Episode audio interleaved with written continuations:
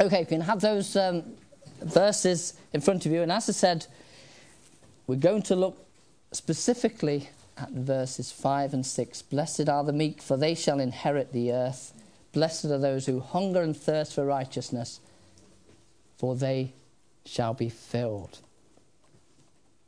Now, a truism and any sort of research on uh, organisations, whether they're families, teams, um, offices, any groups of, of people, is that the, the leaders or the heads of the group generally influence the values, the culture, the performance of that group.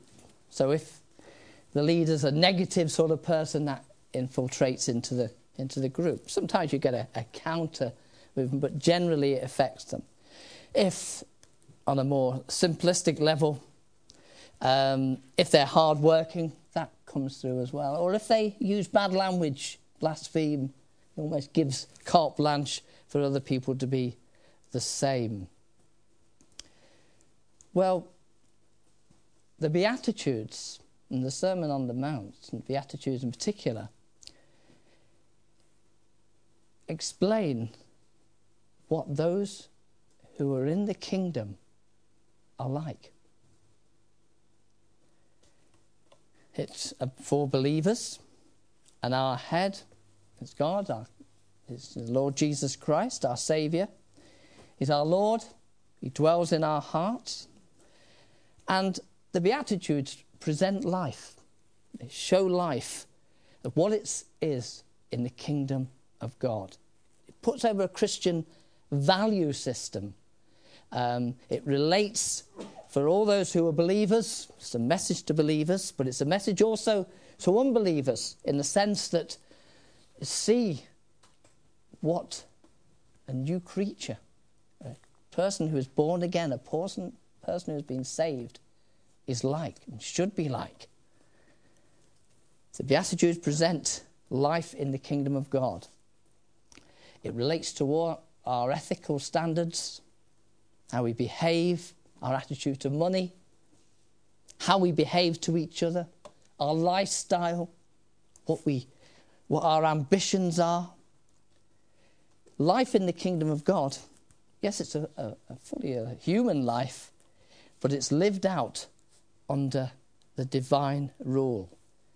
And just a few points before we, we look at uh, verse 5. The first thing is that, which I've inferred really, is that the Beatitudes is not a set of regulations to become a Christian, but a description of how a saved person should live and display all those characteristics. It's not that you, you take one or two of them, but it's all of those characteristics. So that's the first thing to note. The second thing is they're not natural qualities. When we looked at them um, uh, the last time, it isn't a natural quality that people think that there's nothing to commend them, nothing to commend them to God. It's not a natural quality that people mourn over sin and they um, are upset before God that they have grieved Him. Yes, they might do that to people who they're close to if they've upset um, and, and um, perhaps been disloyal to. But it's not in the natural person to, to be upset about their sin before God. So these are not natural qualities. And, um, and lastly, these uh, Beatitudes are not random statements that J- Jesus has, has just come out with. They do logically follow each other. And we looked at that last time uh, in the first two that a person who is uh, poor in spirit realizes there's nothing that they can do to save themselves. There's nothing to commend them before God, is that they inevitably look at themselves and they mourn over their sin, that they, they've hurt their Saviour, they've hurt the one they love. And then it follows then that because they're like that, is that they realize that they have no rights before God. They have nothing to, to claim that that should happen to me. Why has that happened to me? As we'll see later on, they become meek. And then, as a result of that, they, they, and they, their sin, they, they had that urgent desire to become more and more like the Lord Jesus Christ, more and more holy, more and more righteous. So they're just a few points. But let us go straight in to verse 5. Blessed are the meek, for they shall inherit the earth. Well, I've put this, uh, this little section in, into three parts. First of all, what meekness isn't. I did a crossword this week, uh, and strangely enough, the, um, the, the clue was weak and submissive. Four letters, and I had the fourth letter, which was K. And I thought, I know what this is going to be. It's going to be meek. And it was meek. But that's not what meekness is. Being meek isn't being spineless. You know, it isn't um, anything for a quiet life. You know, oh no, no, I'm going to protest at that. It's, it's going to get people upset. And uh, we, we, we, may well be familiar with that uh, famous statement, which was uh, brought up a, a, bit during the, um, the, time of the Nazi era, that Burke made, Edmund Burke, the polit- political writer. The only thing necessary for the triumph of evil is that good men do nothing. So it's not being spineless. It's not being t- timid. It's not, as they say, never saying boo to a goose. I've never quite understood that expression. Why would you want to say boo to a goose? But it doesn't mean being timid and never wanting to speak up or say anything. And it doesn't mean just being nice. Not, I'm not running down niceness, whatever it means. But it isn't just being nice. When we think of that word, that general word, we tend to think of people who are affable, we? Easygoing, pleasant, you know. Um, some people are naturally like that, aren't they? I mean, they, they are. You know, met lots and lots of people, and some people get up your nose and are obstructive, and if they don't like something in the restaurant, they're quick to, you know, complain or whatever. And there's some people who would never do anything like that. They're just nice. And that's a natural quality. That's, you know, not running it down. But as we said earlier, the meekness and all these uh, things that the Beatitude says, they're not natural qualities. Meekness is also not a natural quality. Only those who are indwelt by the Holy Spirit, who are saved, can be truly meek. It's a fruit of the Spirit and it's possessed by Christians alone. So that's what it's not. And I thought the next section we'd look at is to give a few illustrations of people in the Bible who were meek. And there's, there's lots of them. And the first one that uh, sprung to mind was Abraham. If you, uh, I put the verse up there on the, yes, I have Genesis 13. You don't need to look at it, but basically it was where um, Abraham and his nephew Lot left together, and um, they were getting this, the, the followers of both of them were getting on each other's nerves, and there were squabbles and petty arguments, and they they decided, or Abraham decided, we'd better separate here, and really Abraham was was was the uncle. He had all the money, he had all the possessions, he had all the authority. He could have said, "Well, I'm having that land, you have the rest," but he gave Lot the choice. He didn't insist on his own rights as it happened, Lot made a bad choice, but he chose what, what was the most fertile and what seemed to be the most profitable land. And, but Abraham gave him the first choice. He didn't insist on his own rights. He could have done. Uh, Moses, um, in, in Numbers uh, uh, chapter 12, verse 3, Moses was actually describing himself as the, the most meek person on the face of the earth. That's quite a claim, isn't it? But if you look at Moses' life, that was no wrong boast. That was a correct um, summary of what God had made him into being. I mean, what a time he had with those people of Israel. What a group of rebellious, whinging, and stubborn, stubborn people the Israelites were. They were never happy They hadn't gone one step past the Red Sea, and they were moaning. And Mo- Moses constantly, through those years, had to discern that fine line between defending God's honour and his own. And throughout it, he prayed for them. In fact, Matthew Henry, um, in his commentary, says about Moses, he was as bold as a lion in the cause of God, but mild as a lamb in his own. So that was a feature, a characteristic of somebody who's meek. Well, there's many other people. David, particularly in his relationship with Saul, Job, Jeremiah, Stephen, Paul, and we're going to see many exa- uh, references about Paul's meekness um, later on. And of course, our Saviour. Jesus in Matthew 11:29 says, "For I am meek." The new versions tend to use the word gentle. They seem to re- replace the word meek with gentle, but I think it loses something by saying that. For I am meek and lowly in heart. And it's being pointed out that it's the only one of Jesus' personal qualities that he particularly placards, that he particularly draws attention to. So that makes it especially significant, doesn't it? Being meek. And let us just turn to um, verses that really, two sets of verses that sum up Jesus' meekness. First of all, Philippians chapter 2. Philippians 2, just read verses 5, 6, and 7. Let this mind be in you, which was also in Christ Jesus. And part of it was meekness, who being in the form sorry, of God did not consider it robbery to be equal with God, but made himself of no reputation, taking the form of a bondservant, coming in the likeness of men.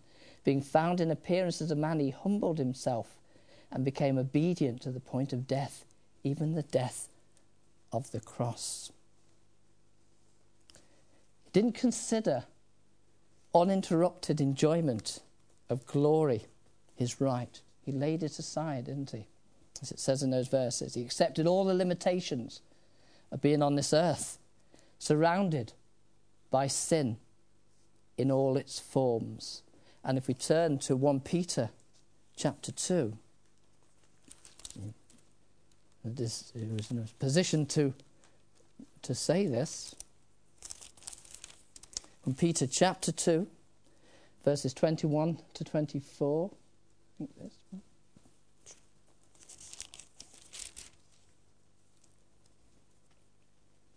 Yeah. Who committed no sin nor was deceit found in his mouth, who when he was reviled did not revile in return. When he suffered, did not threaten, but committed himself to him who judges righteously, who himself bore our sins in his own body on the tree, that we, having died to sin, might live for righteousness, by whose stripes you were healed. So there was no fury, Jesus. When he was personally attacked, as we record in the Gospels, he obviously responded with sort of a courteous and mannerly logic, or with care, or with love, and always with prayer. That was meekness. So, what permeates all those examples? Well, if you were to describe it, it's controlled strength. It isn't being supine, it isn't being spineless. It was controlled strength. Abraham had every right to choose first. Moses had every right to pack it in and tell him to get on with it. Jesus had every right to censure his, his disciples, the Pharisees, but they did not. So they're looking at the examples then. So, so what is meekness? What are the character, what's the characteristic of a meek person do we find from that? Well, first of all, a meek person commits his cause to God. He removes himself or herself from the picture and is altogether and is solely concerned with God's glory. Scripture talks about it meaning dying to self. Like Paul in uh, 2 Timothy 1, verse 12, after all his imprisonments, beatings, and backbitings that he suffered, he committed it all to God. He didn't roll up his sleeves and thought, I'll sort them out. He committed it all to God, the sovereign God. So he commits his cause to God. He didn't rail against the night or be resentful or try and get his own back. So that's one aspect of meekness. The second one, a meek person accepts criticism and personal injury without resentment. And this is such a challenge to us, isn't it? Again, Paul, again in 2 Corinthians, says we can say in our prayers, you see, when, when people opposed him, that he, he prayed for them. He was concerned when people criticized him. See, we can say it in our own prayers, can't we? That, um, and we, we, we do, don't we? We're miserable sinners. But if any of you come up and tell it to us that you're a miserable sinner, we don't take that very well, do we? Being meek in this sense then means that we've got to have a teachable spirit. Um, in James, it says that we must receive God's word with meekness. We shouldn't, when we listen to God's word, let it fly over us and, and not affect us. We shouldn't think, oh, that's, oh, that's definitely for that person in there, that, that word, oh, that's a good word for them, isn't it? but we have a teachable spirit. And we, we let the, the gaze of God's word shine on our, our hearts and see the sin in it. And we seek, through the power of the Holy Spirit, to be changed in that way. So he accepts criticism and personal injury without resentment. Meekness also bears patiently the unfaithfulness of friends. Uh, we did this recently in our Bible study. Paul's friends had failed him badly. But what was his response? His response was, May it not be held against them. Paul didn't evidence any sign of resentment. And when people are let us down or unfaithful, we have to be honest, don't we? It's very hard to not feel aggrieved or bitter. But let us respond in a meek way like Paul did. May it not be held against them. a meek person also deals gently with the lost again. Paul, in his letter to Timothy, um, says that we should be gentle with, with those who are lost. We should be gracious. We should be patient. We should be humble. And we should share the gospel give the reason for the hope that's within us. And I found this particularly challenging recently because somebody was who was quite close to me um, after we'd had a, a discussion about the, the Christian faith and being a Christian. And he turned around to me and said, I always thought you were intelligent. I didn't think you were such an idiot believing that. And I felt myself getting, you know, certainly not acting meekly. That's not how Paul responded in meekness. That's not how the Lord Jesus responded. Gentleness, patience, humility, and exp- giving account of your, of your belief, sharing the gospel. So it deals gently with the lost, also deals gently. A meek person deals gently with the failures of others when we come across people who have failed, split up from their husbands or wives, or the kids are in trouble or anything like that, a meek person doesn't sneer, doesn't look down on their nose at them and think, oh, no, I could see that coming. Or they don't show false sympathy. Oh, isn't it terrible that, isn't it? Oh, we'll have to pray for them, won't we? And they don't really mean it. Or they don't become judgmental, censorious, the word is often used. We should, as again we've been advised by Paul in the Word, we should restore them meekly. Ensure as well that we're not tempted as well. We should deal meekly, gently with the failures of others.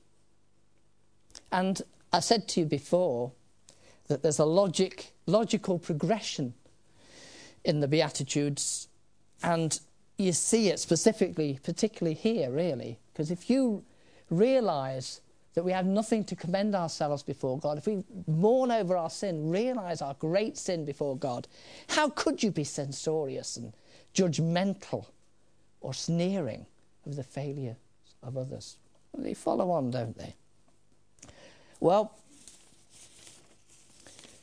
there's a promise attached to this, and before we go on to the, the, the, the next verse, it says, doesn't it? Blessed are the meek, for they shall inherit the earth. Well, that has two meanings it has a present and a future one. It certainly doesn't have, as some people have interpreted, um, a, a, that it means a material benefit. There's no place for the prosperity gospel.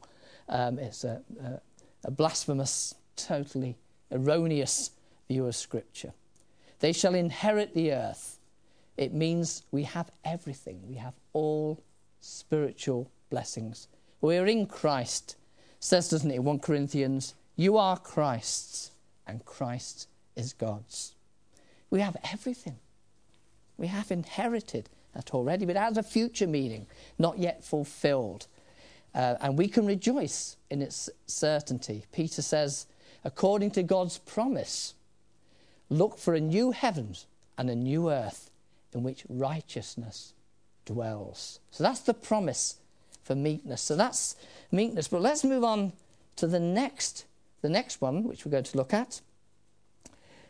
Verse 6 Blessed are those who hunger and thirst for righteousness, for they shall be filled. Now, a lot of writers quite uh, on this verse do, do make the, the, the point that this notion of hunger and thirst is, is not something that uh, people in, in, in Western society, whether it's in Holland or the UK, really experiences it? If we feel hungry or if we feel thirsty, we, we go to the shop or we open the fridge. And, you know, it's, we don't really experience it.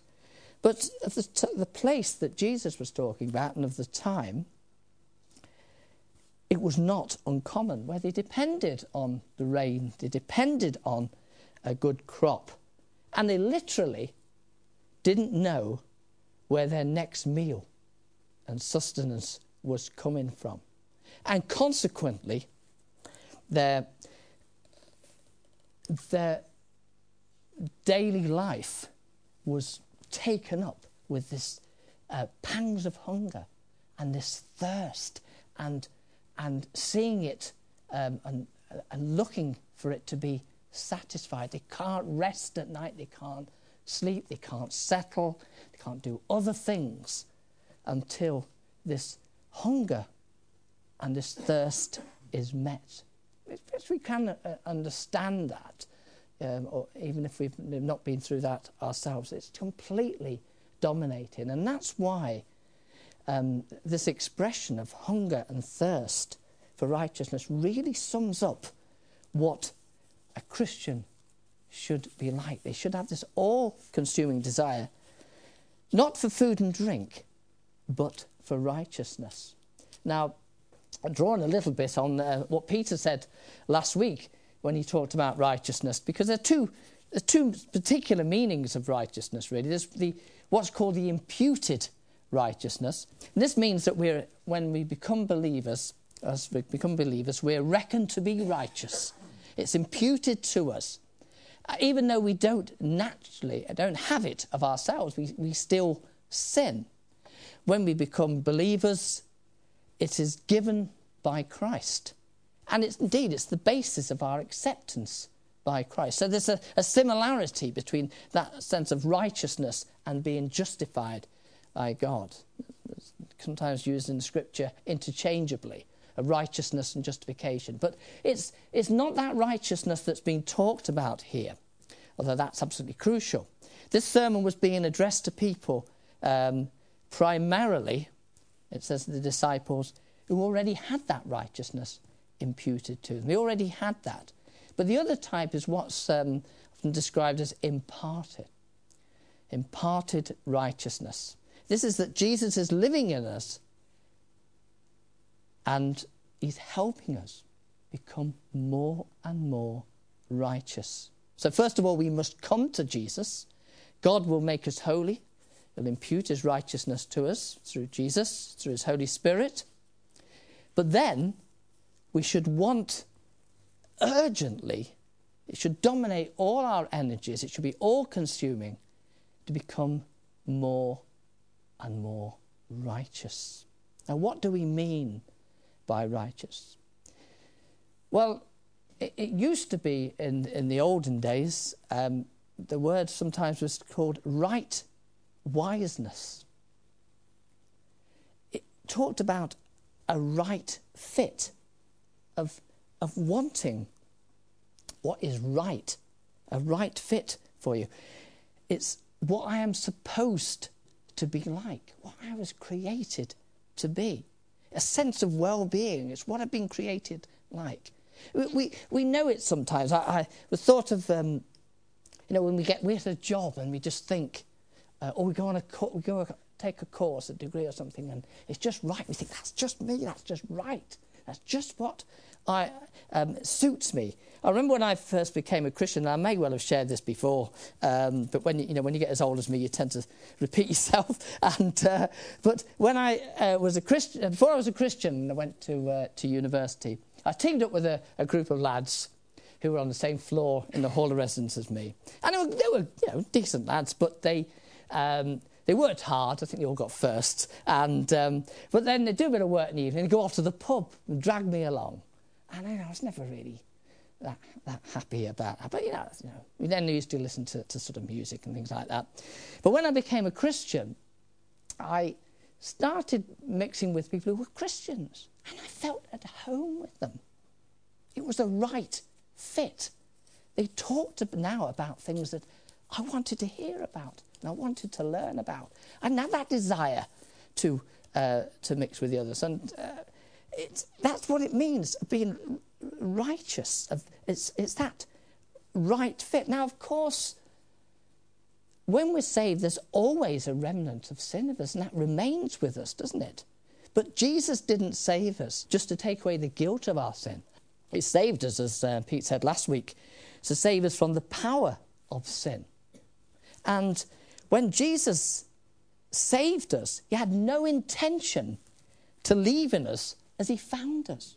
He wanted us to grow in righteousness. He wanted to be more like the Lord Jesus Christ. Now, if as Christians, we, we, I suppose, if we were to have a label on us, it would be a work in progress. For all you Christians, you're a work in progress.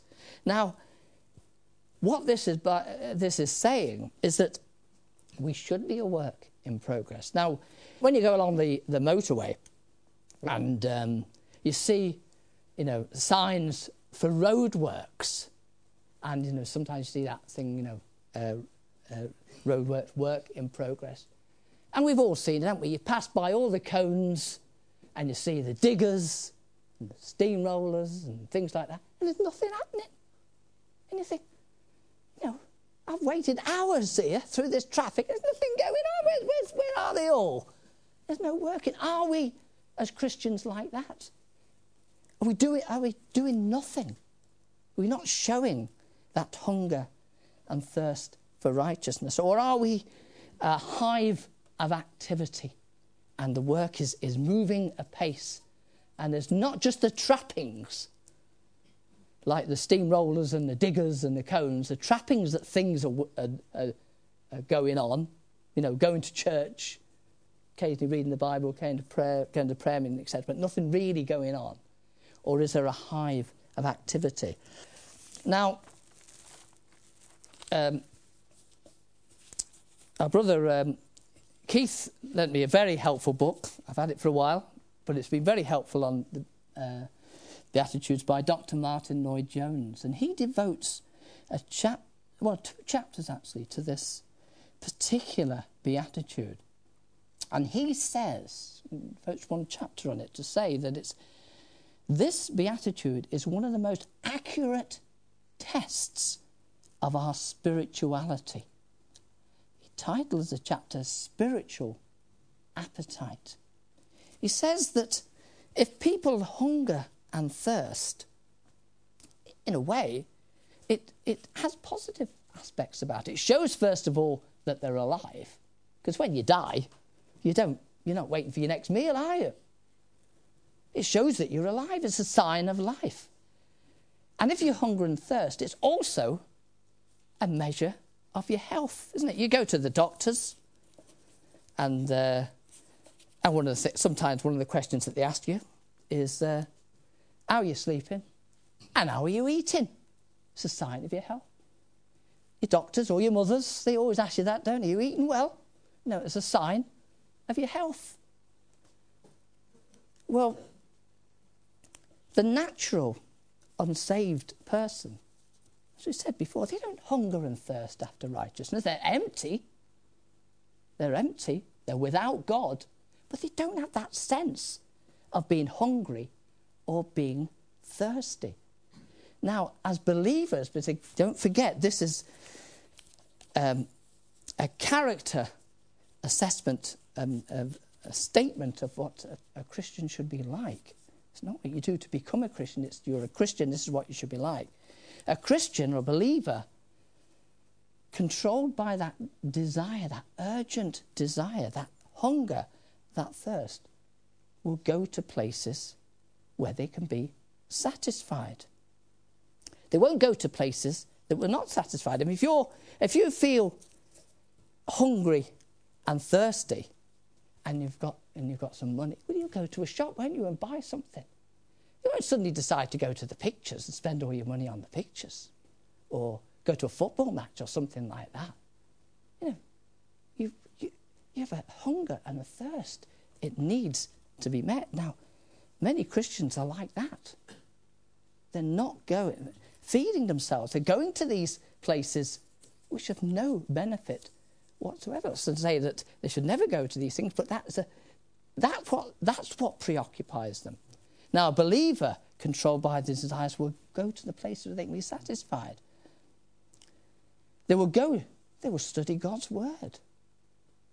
They want to know more about what it is to be righteous and how I can be righteous, how I can order my life properly. They will spend time, to be reminded this morning, in prayer and praying to God, having the mind of God on things. They want to meet with other Christians and talk about um, how they can satisfy that hunger and thirst for right, righteousness. How do, how do you do it? What helps you in your Christian life? They will look to God and look to God's word to help them to overcome sin struggles and difficulties. These are the things that will preoccupy them. They will seek to have a godly discipline in their lives of regular reading God's word and prayer and regular self examination. It's the only way, isn't it, for spiritual maturity? A flabby Christian life will only produce at best flabby Christians. Let me just quote Robert Murray M'Cheyne, who used to say, Lord, make me holy as it is possible for a redeemed sinner to be. Are we doing those things? Are we going to those places? Are we doing those things that show we have that hunger and thirst? Do we have that desire? And it's, it's so true, isn't it, that this, this being hungry and thirsting for righteousness is that we seek it, we seek to satisfy ourselves with it. But as we, we read more of God's word, as we seek to become more and more holy, we realize our greater sin and our hunger increases. Um, I think John Blanchard, in one, on his, one of his books on um, the Beatitudes, says, calls his chapter The Unsatisfied Satisfaction. And that's what it's about, isn't it?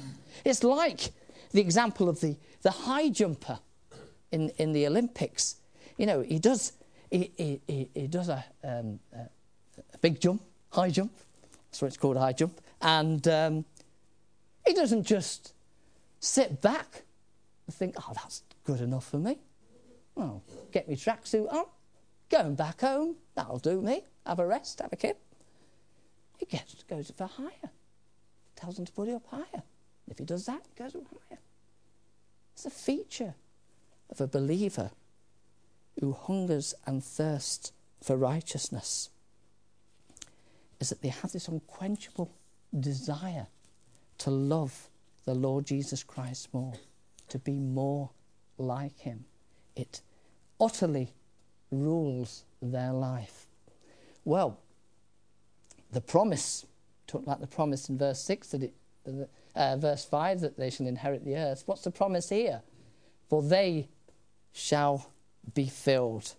And we'll finish by reading, if you can turn to Revelation chapter 7, verse 16, which shows what this particular verse means. So, Revelation chapter 7 and verse 16. Well, I'll read the one before. Uh, verse 15. Therefore, they are before the throne of God to serve him day and night in his temple, and he who sits on the throne will dwell among them. They shall neither hunger any more nor thirst any more. The sun shall not strike them, nor any heat. For the Lamb who is in the midst of the throne will shepherd them and lead them to living fountains of waters. And God will wipe away every tear from their eyes. Amen. Dear Heavenly Father, we do thank you for thy dear Son. We thank you, Lord, for his death, for his perfect obedience on this earth, for his resurrection, that it was all for us. Lord, we know the truth that it's not die, save us, just to leave us as we are, or leave us floundering, wandering. We thank you, Lord, for your guidance in Scripture, for what we should be like, but Lord, especially that the power that raised the Lord Jesus Christ from the dead works in us to, so that we're not just following an example, but through thy Holy Spirit, you have given us the desire and the will and the strength to achieve it as much as you would wish to. We pray, Lord, as we consider these verses, we know that we do not measure up to it. Lord, that we are not, in a sense, a right fit. That, Lord, that our hearts do, as the hymn says, go after um, things that are folly, of uh, no eternal value, and spend too much energy on them. Forgive us for that. We ask now, Lord, that you would be with us. Help us, Lord, in our Christian lives. Discipline us to be more like thy dear Son, the Lord Jesus Christ. Amen.